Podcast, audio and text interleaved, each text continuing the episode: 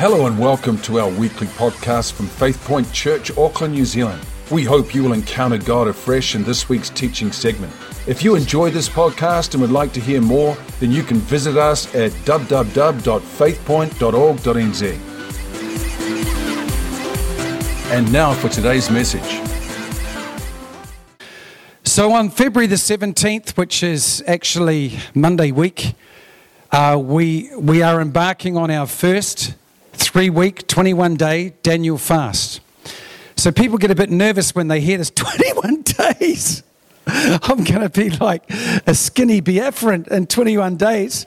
And so maybe uh, some of you have never fasted before. I want to put your minds at ease today. There's many people I know because of medical reasons, they can't actually abstain from food. So we're not asking you to go against doctor's orders. We're not asking you to attempt something dangerous uh, for your body for long term. We know that there's all sorts of medical conditions that forbid uh, the complete abstination of food. But a Daniel fast is basically uh, fasting meat, bread, sweets, and desserts. Uh, that's a real short summary of the whole thing. So there is a reaction in your body at the uh, loss of sugar and sweet things uh, that your body craves for. And so you will notice something going on if you embark upon the Daniel fast, but you won't go hungry.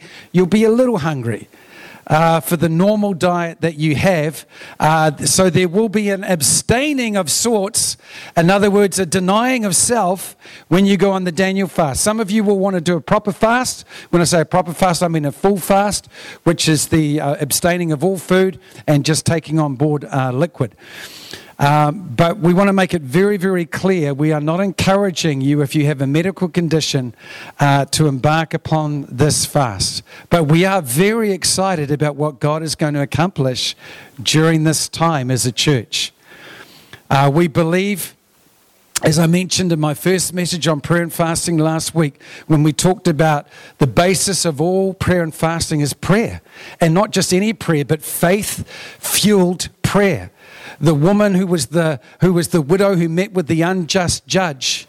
Uh, talked uh, in that little bit in Luke 18. And at the end of it, uh, as she continued to harass the judge until the judge got sick of her, uh, Jesus said at the end of that passage, He said, Yet when I return, my second coming, am I going to find faith on the earth? And so we're talking about prayer that's fueled by faith because prayer that's not fueled by faith is dead prayer. And prayer that's fueled by faith is that, that says that I'm crying out to the Lord because God has placed faith within my heart that He's hearing my prayer and that He's going to move and respond in response to me reaching out to Him. That's the kind of prayer that we're talking about today. And then we add on top of that fasting. And so I want to talk today. My message is Is fasting for Christians today?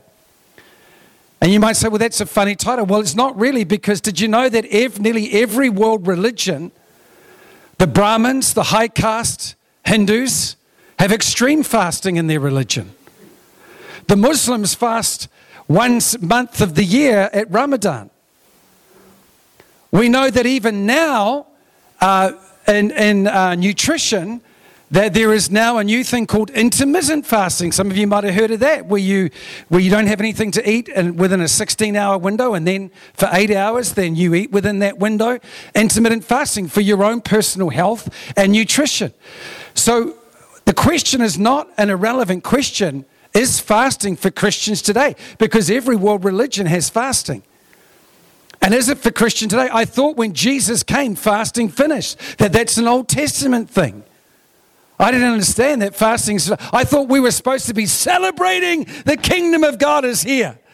Jesus has come. Yay, no more fasting.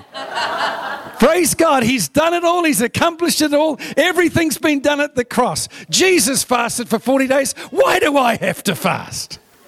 They're good questions. Praise God. So I want to um, I want to answer that question today. And I just want to, I also want to take note today is for this purpose is that when you abstain from food, there's a little demon not called gremlin, but ghrelin. Ghrelin is the hunger hormone that is in your stomach. It's actually what makes your stomach growl when you haven't fed it. And, uh, and, it, and, it, and it operates about every three to four hours. Have you ever noticed that you don't have to wonder if you're ever going to get hungry? You don't have to go looking for hunger. It will come to you. It will come to you. It will come to you naturally. So this is what happens when you start going on a fast. Right, I'm to do I'm to do something I've never done before. I'm to fast for a whole day. 3 meals. And then I'm to break my fast. Breakfast was okay. I miss breakfast. Some of you don't even have breakfast, so that's no issue for you. But then about 11:30, 12 p.m., Ghrelin, the gremlin, starts growling. He says, Feed me, feed me, feed me. And this little bell goes off inside of you that says, I want food. I want food. Give me food. And so what happens is, is that when you say, No, you are not going to have any food, what happens is, is that sometimes you have an emotional low. because you're so used to filling your body with something at that point in your day that emotionally you start going flat.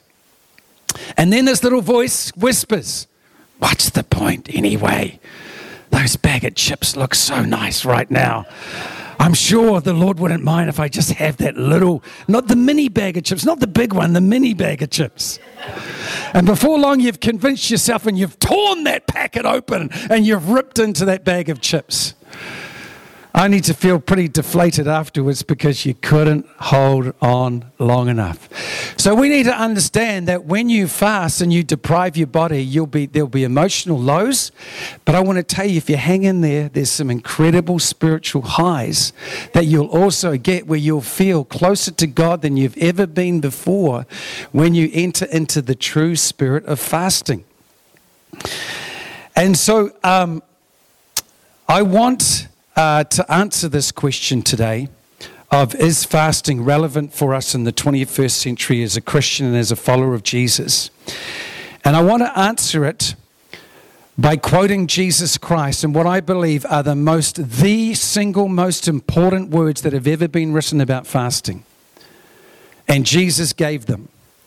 And you may have read these words many times before and wondered what they meant. Well, I want to, by the Holy Spirit today, I'm attempting to give an answer to you so that you can have a solid foundation in your life and you'll never ever have to answer that question again should I fast as a Christian or should I abstain from my regular dietary intake as a Christian? Is fasting for me right now, living in 2020? So here we go Matthew 9, verse 14 the disciples of John, that's the Baptist, came to Jesus saying, Why do we and the Pharisees fast often, but your disciples do not fast? You've got to remember, we're talking about thousand year traditions and Jewish custom where people have regularly entered into. There was a national fast every year, the Day of Atonement. You've got to realize that all through the Old Testament, there's 23 stories in the Old Testament where the whole nation at times entered into the depriving of their bodies of food. And so the disciples who followed John the Baptist, who was very popular, over 100,000 people, historians say at the day, came out to hear John preach in the desert. He was a very popular leader. He fasted. He, in fact, he had a camel suit and he ate locusts and honey. He was a little bit weird. He was a little bit out there, but he fasted regularly, and so did all of John's followers fasted. So they're coming and they're, they're looking at Jesus and his disciples. They look at this party crew. They're just feasting all the time. But we, we are the ones who fast. We are the spiritual SAS and elite of our day. But we don't get it. We understand there's something special about Jesus, but how come you guys never fast? So we really need to nail the answer to this question and see what Jesus had to say about it. Fair enough. Verse 15. And Jesus said to them, Can the friends of the bridegroom mourn as long as the bridegroom is with them? But the days will come when the bridegroom will be taken away from them, and then they will fast. He carries on. And you'll be thinking, what has this got to do with fasting? Because we're about to expound this this morning. No one puts a piece of unshrunk cloth, same conversation, on an old garment, for the patch pulls away from the garment and the tear is made worse. Nor do they put wine into old wineskins, or else the wineskins break, the wine is spilled, and the wineskins are ruined. But they put new wine into new wineskins, and both are preserved. Let's look at Jesus' reply How come you don't fast and we're fasting? Here's his answer. Jesus replied and said to them, Can the friends of the bridegroom mourn as long as the bridegroom is with them? So his answer tells us two things. Number one, fasting was associated with mourning. Jesus makes that very, very clear. And if you look at the Old Testament examples, a fast was a humbling of yourself and a mourning of yourself for a specific purpose. Most of those purposes were because the nation had come to wreck and ruin because of their disobedience. They'd been overcome by their enemies, or there was a sin problem, a sin issue within the person's life that they needed to get help from. And so they would enter into uh, a time of humility and let's face it, fasting and abstaining from food is a humility act. It is an act of humbling yourself before God. And so it's a mourning thing. And so Jesus was saying, okay, I understand that you're expecting us to mourn, but he said, number two, in response to this, he said, how can the, the attendants of the bride be in mourning when the bridegroom is present? Can you imagine being invited to a wedding where everybody is just so somber and don't clap, don't don't smile, don't you know? It's a well, a, a wedding is a time of celebration. It's a happy time. And so Jesus is saying this. This, this is his answer to them. He's saying this You guys and even if you look back in the history of the Old Testament, many times their fasts were directed at wanting to unveil the promises of the promised Messiah. So they would be fasting for that day that the Messiah would come. They would be fasting for the many prophecies that had been spoken by prophets over a 1500 year period in the Old Testament, citing that a Messiah was going to come and deliver Israel out of bondage and he would be their new king. And so Jesus answers it, secondly, by saying, The king has come. The bridegroom of heaven is here. Your husband is present. Woohoo! I am here. This is a new day. This is a new era. This is not a time for mourning. This is a time for celebrating. This is a new era. A new era has begun on earth. The Messiah has come. The bridegroom of heaven is here.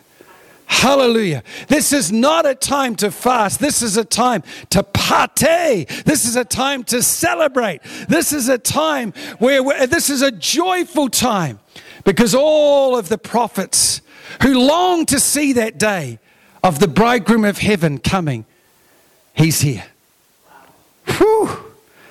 Wow. So uh, let's answer, let's keep continuing thinking of the question. So, when will the disciples of Jesus fast?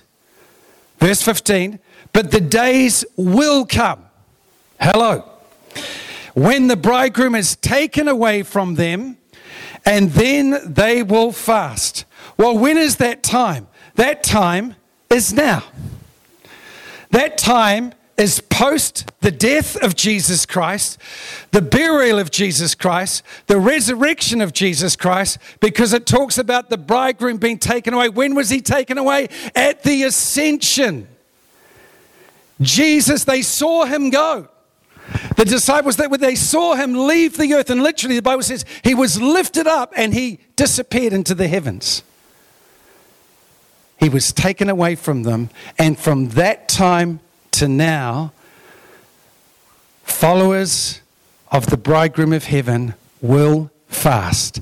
then they will fast when he has been taken away. Whew.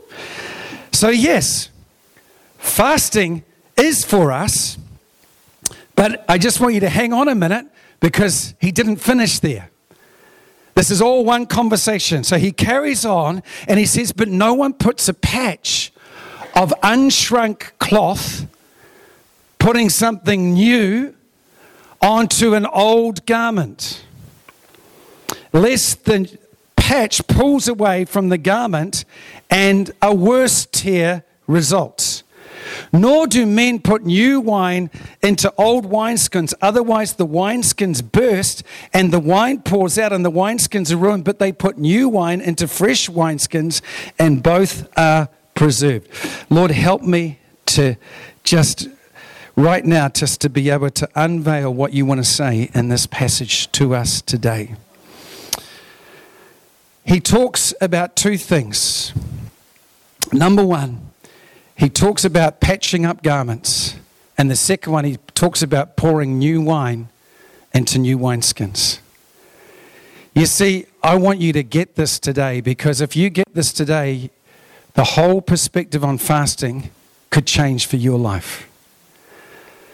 Jesus was saying to the, to the audience that day, he was saying this. He was saying, the type of fasting, and he was saying, Yes, it's not a no to fasting. Did you get that? Yes, it's not a no to fasting, but it's a new fasting that I want you to enter into. I don't want you to be coming out of an old paradigm and applying everything you've known about fasting in your history to the type of fasting I'm talking to you about. This is a new era. This is a new day. The kingdom of God has come. The kingdom of God is here. Now, from this point on, your fasting is going to be completely different. I'm not going to put a new patch on your old garments. In other words, the type of fasting that I'm calling you to do is not going to be like the old traditional Jewish custom of fasting. It's, it's new wine that's going to require a new wineskin. Are, we, are you with me so far, church? So he was talking about something brand new. So if we can find out what he was referring to as the old garments, he's not putting a new piece of cloth on an old garment, on an old tradition. He's not going to pour new wine into an old skin because it's going to burst and it's going to be wasted. No, he's saying, I want this new paradigm of fasting from this point on. I want it to be completely different and I want your thinking to change about the way that you've thought about fasting. You see, Jesus told a story in Luke 18 and he talked about two men. One was a Pharisee, one was a tax collector. And he talked about what they do when they come into the temple. And the tax collector, who of course was well known as a sinner because he was ripping off uh, his own people. Everybody knew that they were extortionists, they were bad people, and, he, and Jesus gives the story and he says, he, he says, the Pharisee comes in, and this is the exact words that he says God, I thank thee that I am not like other people, swindlers, unjust adulterers. I don't know why I put on an English accent when I go into this thing. Sorry for all those that are English this morning. Or even like this tax gatherer. I fast twice a week. I pay tithes of all that I get. And if we read on in the story, he cites the tax collector who's beating his chest and on his knees and saying, Woe unto me, for I am a sinner and I need the mercy and the grace of God within my life. One came into the temple justifying himself, telling God how holy and righteous he was. The other one knew he was a sinner who needed saving and needed the mercy of grace within his life. One was honest, one was dishonest. One was authentic, one was inauthentic.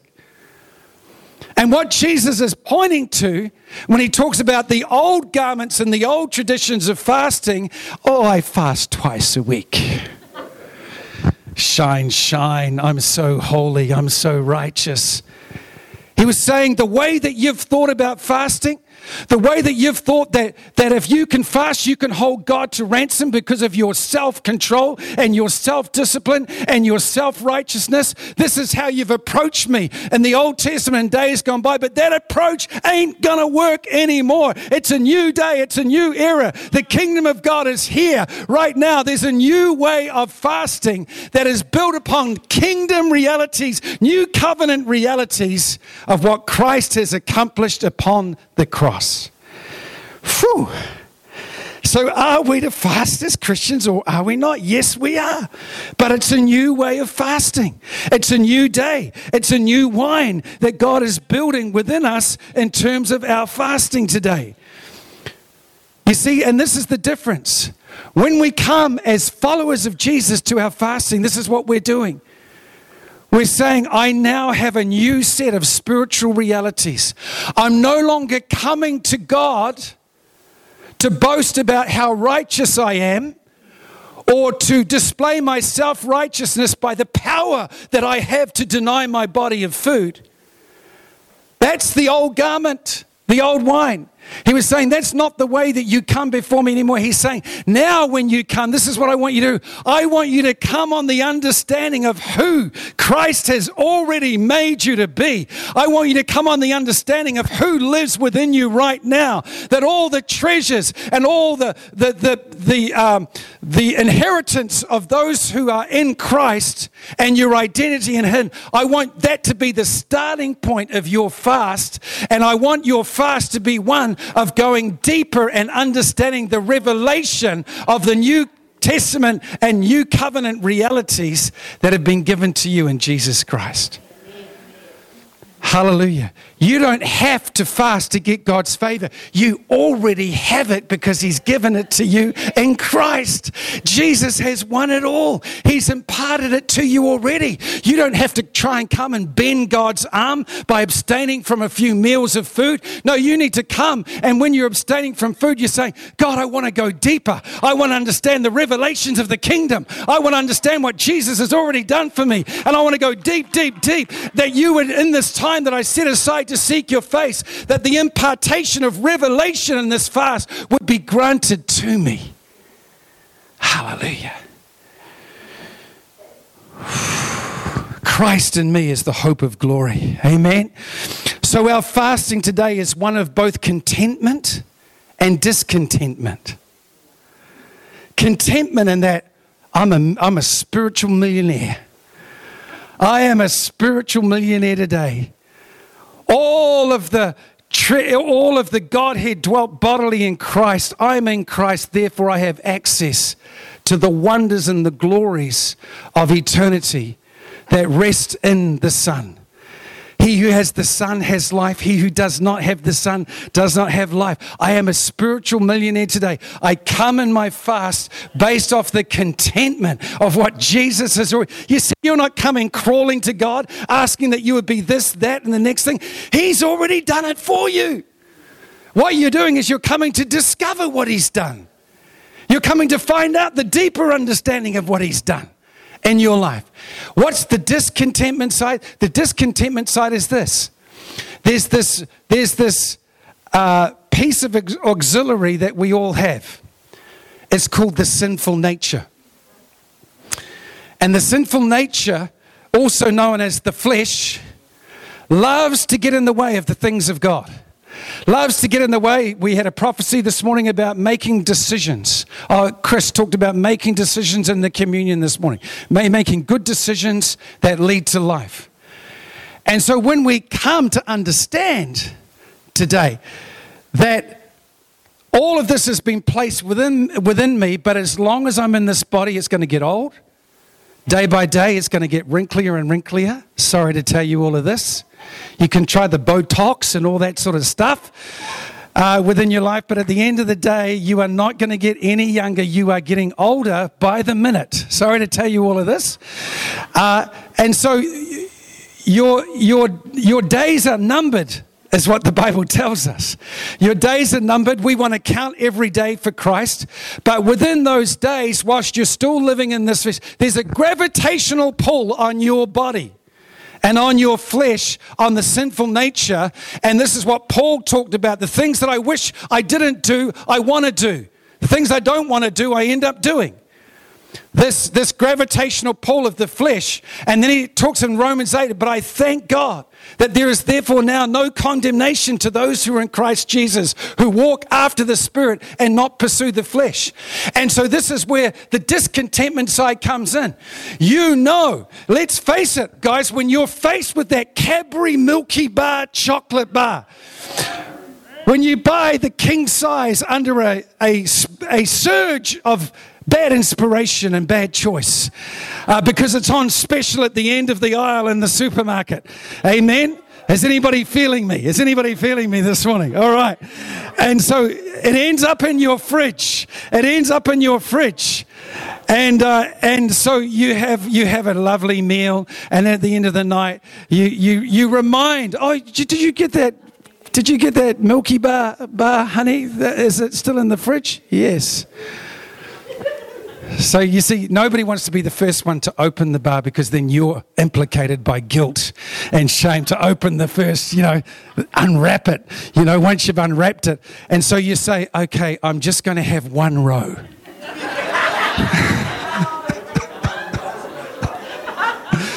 or, honey, can we share a row together?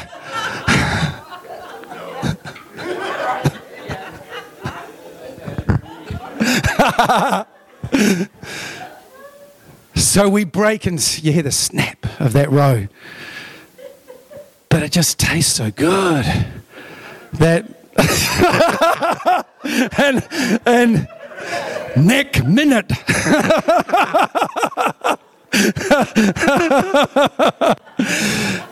There's a snap, crackle, pop. It's row after row after row and snapped off that bar.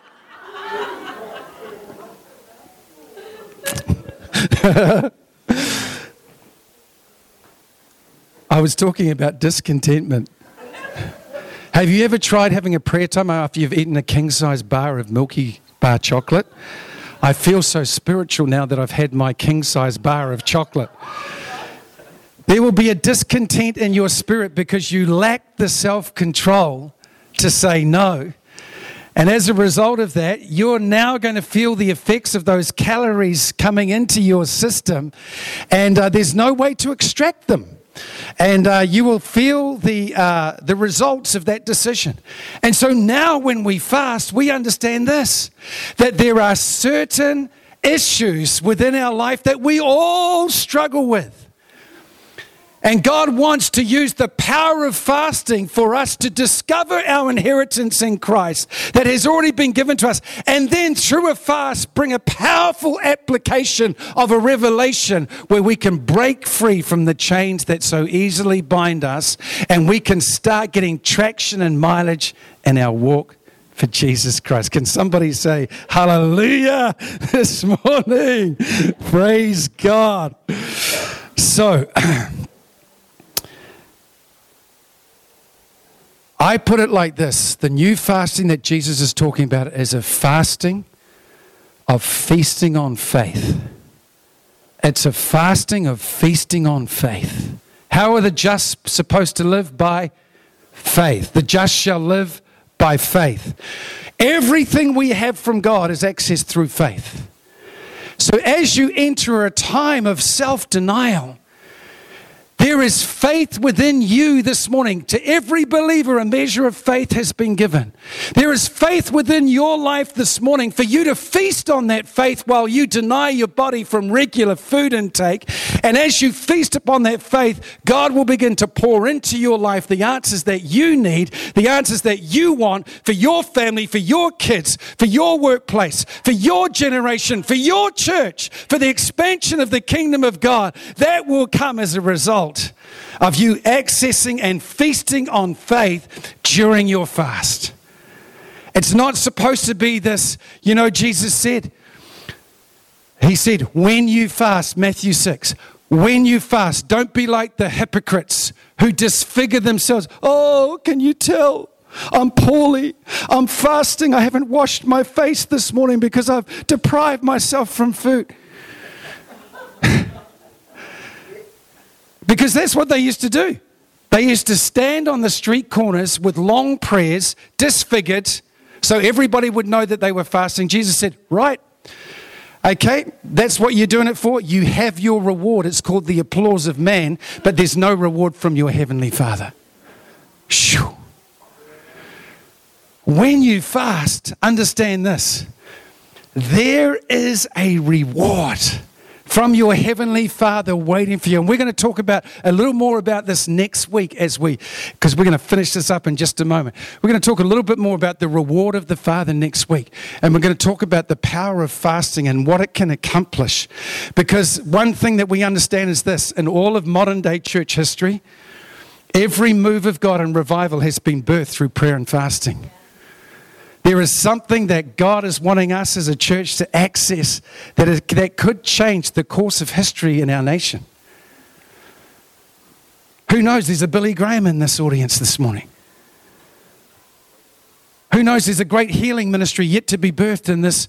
But more than that, more than that, can I say this? It's not about the shining stars and the skyrockets of ministry that go up in a blaze of glory and then they disappear. Today, friends, is a new prophetic day called the Day of the Saints. It's the day of every believer accessing that which Christ has won on your behalf and us all entering in together to this wonderful new day that God has birthed for us today. Whew. Just get a little bit excited. Praise God. So, the old way of fasting, the old wine says this By my efforts of self denial, I will gain a greater standing with God and deserve greater answers to prayer. That's the old Jewish custom. That's the old wine, the old garment. Jesus says, I don't want you to put a new piece of cloth on that. It's going to tear and it's going to break. You can't incorporate the new that I'm giving now into that old way of thinking. It's a new day. So, the new way the new wine of fasting says, By my efforts of self denial, I can never be justified by my own works before God because Jesus has already done it for, for me. But now through fasting, I can begin to focus on the new covenant realities and treasures that Jesus has won on my behalf, and I can begin to access them. Because as you fast, you are zoning out the normal things. And let me tell you, it can take a little bit of effort. Because when you first start fasting, all you see is opportunities to eat. you got to put your blinkers on and zone out the opportunities to eat. And when others are eating, that's when you're seeking God. That's when you're praying. Your meal times, you put it aside. You go into your closet and you begin to pray to your Father who is in secret, who will reward you openly. Praise God. So, fasting is a weapon of faith. I'll finish with this couple of points from the Apostle Paul. He said this in 1 Corinthians 9 I buffet my body and I make it my slave. Who's in charge? Not the body. Paul's in charge. The body is no longer dictating to him what it can and can't do. He's dictating to the body by buffeting the body, self denial and self control. I buffet my body to make it my slave, lest possibly after I have preached to others, I myself should be disqualified. So, what he was saying is this I'm not going to let any thread, I liken it to this.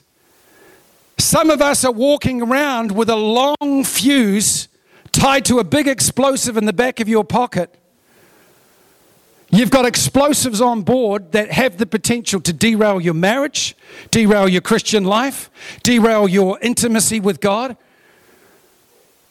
And the devil will not take the first opportunity to light that fuse to blow you to smithereens. You know what he'll do? He'll wait until he can do the most damage when you have influence when you have hierarchy and position, and then he will light the fuse and blow not only you to smithereens, but blow everybody else in your vicinity to smithereens. How many times you know of pastors who have fallen, and you need to pray for your pastors, pastors who have fallen over the years, and people have never graced the door of a church again because of the hypocritical behavior of that leader. And so, what I'm saying here is that Paul was saying, I'm not going to become one of those pastors because I'm going to make sure my body knows who's the boss. I'm going to make sure my body knows who's in charge here and who's in control. And through the power of the Holy Spirit, I'm going to buffet my body and I'm going to make sure my body knows that Jesus Christ is in the house and he is the new boss in town in this place. You see, he understood that, that the desires of our flesh are both deceitful and delightful. Deceitful and delightful. Ephesians 4:22. The old self is being corrupted in accordance with the desires of deceit. Wow. What does deceit do? It lures us into the subtleties of buying into something that we know is not right before the throne room of God. Hallelujah. And before long, it chokes the spiritual hunger for God. When we're fasting, we're saying, we're saying, yeah, I'm hungry, but I'm more hungry for God. I'm more hungry for God to establish His work in my life. Therefore, I'm asking you for help. Paul, and I'll finish with this verse. He says in 1 Corinthians 6:12, "I will not be mastered by anything. I will not be mastered by anything." That's not him saying, "I've got the willpower." But that's him making a covenant with God, saying, with the help of the Holy Spirit who lives in me, I'm not going to allow, allow my life to be degraded. I'm not going to join myself to harlotry. I'm not going to allow the, the, the, uh, the linking together of that which is between believer and unbeliever. I'm going to make a defining and distinguishing line, and I'm not going to allow any deceitful or desirous behavior to become my master. Thank you, Holy Spirit. Paul said, I count all things lost in the view of the surpassing value of knowing Christ Jesus my Lord, for whom I have suffered the loss of all things, and I count them but rubbish in order that I may gain Christ. We're, we're willing to suffer the loss of our normal appetite in order to gain a greater internal knowledge and experience of Jesus Christ within our lives.